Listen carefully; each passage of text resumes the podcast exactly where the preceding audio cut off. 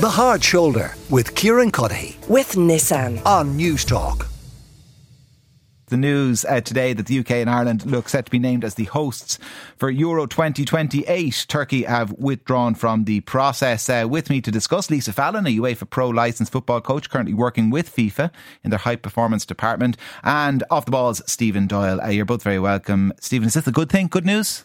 Well, look, I suppose on the face of it, hosting a major tournament in any sport in this country is definitely good news. But I think what's leaving people, uh, you know, just maybe feeling not the best about this. And I, I talk about, you know, football fans in this country, whether it be people who are following the, the, the senior international teams, both men and women's, or its League of Ireland teams, uh, both men and women's teams.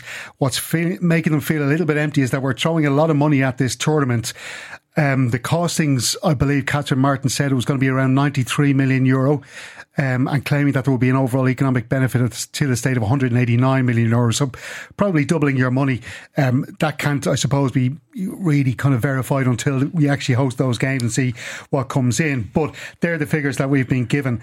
I think a lot of people are looking at this and kind of going, well, look, the game here, and whether it be on a senior uh, club level or at grassroots level, really has been suffering from underinvestment for decades mm. now. And look, I accept that that is down to bad management by the governing body, the Football Association of Ireland which has been changing over the last couple of years, and I'm sure we might come to that in the in the next few moments. But the big issue here, I think, is that we're throwing a lot of money here at a tournament which Ireland might not actually qualify for. We do not know; it happened before, so. Um, why do this when you could actually invest in the game here and have better long term results from that?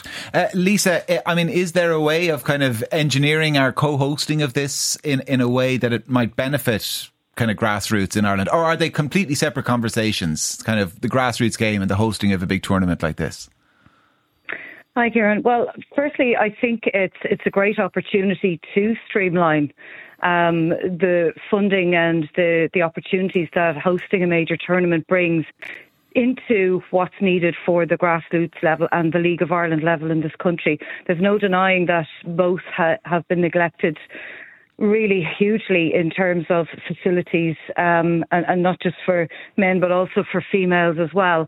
So I think there are huge opportunities because what uh, what hosting a tournament does is it showcases the game in a new light. Um, it introduces people to the game that maybe weren't particularly interested or keen on it before. Um, and I've seen this in my own experience in, in my current role with FIFA part of my role is to travel to um, all of the World Cups, men's and women's, under 17s, under 20s, mm. and senior, um, all over the world. So in the last two years, I've been at seven World Cups. Um, and it's been really interesting for me to see the actual impact that hosting these competitions can make on yeah. the ground. But who, and I who, think if we. Who in, who in Ireland, though, hasn't been exposed to football? It's not about not being like you look at say Australia it's it's about the people who have money that these tournaments can influence i think. If you look at as an example Australia New Zealand this summer as a result of the success of that competition uh, the federal government uh, in Australia announced the Play Our Way program and introduced a funding program of 200 million Australian dollars in investment into the women's game. In England, after the women's team won the Euros, 600 million pound government investment was announced into developing equal athletic opportunities for girls in sports. And we see this across the globe. So I think there's a huge opportunity for collaboration between the FAI, between the League of Ireland, grassroots football, and governments to use this to use the hosting of this tournament as an opportunity to generate more funding, to generate more investment and sponsorship into helping clubs develop um, the facilities on the ground yeah, uh, for, uh, across grassroots and League of Ireland. Well, that that would be a, a, a, if that were to pan out that way, Stephen. I mean, that would be a benefit. Yourself and other kind of League of Ireland fans will will be well across the kind of shortcomings of the stadia around the country, but not everybody really is that bothered by the the, the state of Dalymount or Turner's no, Cross or the Brandywell or anywhere, anywhere else, and may, maybe this amongst those other people yeah. might kind of create a bit of a pressure on government. Well, look, the thing is, um, while people who support League of Ireland clubs, um, both in the uh, the women's divisions and the men's divisions,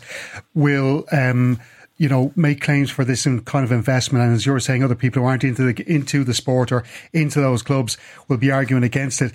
It will have knock on effects. So look, if you basically the only fit for purpose League of Ireland ground in this country is Shamrock Rovers Tallaght Stadium. There's a couple of other decent, half decent grounds, but the rest of them are in bits really. Now, if you invest in the facilities in to to improve those stadiums, if you put the money to improve those stadiums, you're going to have better facilities. You're going to have increased capacities, capacities which have been growing and growing over the last two years. That will enhance the local communities. You will also boost the local economies. You will have more money being spent in restaurants, in pubs, and shops. Look at Leinster and Munster, where they have regular rugby matches every weekend weekend in the uh, in their league matches. All the local businesses benefit. You also have what they call a third place, which will help with issues such as, say, de- depression, anxiety, isolation, places for people to go that isn't their workplace and that isn't their home if you're then also investing in the club facilities and the academies. Listen, I don't need to tell Lisa this. Brexit changed the game when it came to developing young players. Irish players now have to stay in this country until they're 18 years of age, but we don't have the money, the coaches, or the academies to improve players here. Now, if you want to see another Irish women's team going to a World Cup like they did this summer, if you want to see the Irish men's team start to qualify for tournaments again, we need the players there has been a dearth of international players over the last decade because there was no money mm. invested in youth yeah. players over the last number of years. So I think that that money will be better spent rather than hosting a tournament here. It's like a sugar rush, you know, getting an instant kind of satisfaction. But long term, it's not going to really do uh, cut the mustard. Lisa, what do the government have to do, or, or policymakers have to do now to uh, ensure that we don't fall into that trap of the sugar rush? Because there's no shortage of examples uh, uh, all around the world of cities or countries that hosted big tournaments and in advance talked in the way we're talking about it, about the uh, you know the possible benefits down the line, and it kind of comes to naught. Yeah, absolutely, and I think that's the that's the key crux of it. And I think you know, just to, I, I mean, I've coached, uh, as Stephen will know, I've coached um, in the League of Ireland and Women's National League for uh, 10 years. Um, and often uh, I coached in most, mostly in the men's game. And often when I would go to League of Ireland grounds, there wasn't a, a toilet for me as a female coach um, to use. So I, I, know exactly about the, the conditions of the facilities and, and the work that needs to be done there. But I think, you know, and also referring to a point that Stephen made is in the last couple of years, we've seen huge increases in the attendance in League of Ireland games. So the League of Ireland and the grassroots game here is starting to matter more to more people, and people are going to games. It's it's very difficult. You ask any Bohs fan about how difficult it is to, and how unhappy they are about not being able to get a ticket to the semi final in Galway on Saturday.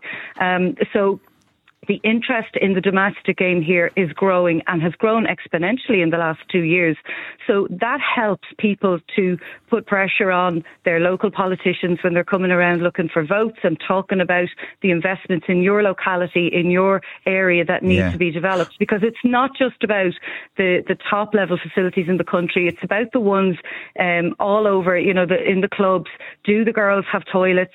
Do the, you know, what are the, do they, do the teams even have proper dressing rooms at grassroots level? There's so yeah. much that needs to be well, done. I, as Lisa saying there, Kieran, you're not, opportunity. you're not investing in football, you're investing in the future of your children. That's what you're investing in. Yeah, well, listen, I ran past Buckley Park, the former home of Kilkenny City, during the summer, and there's a lad cutting silage on it, which was a, which was a sad sight. Uh, Stephen, listen, thanks a million for coming into the studio. Stephen Doyle of Off the Ball, and Lisa, thank you very much as well.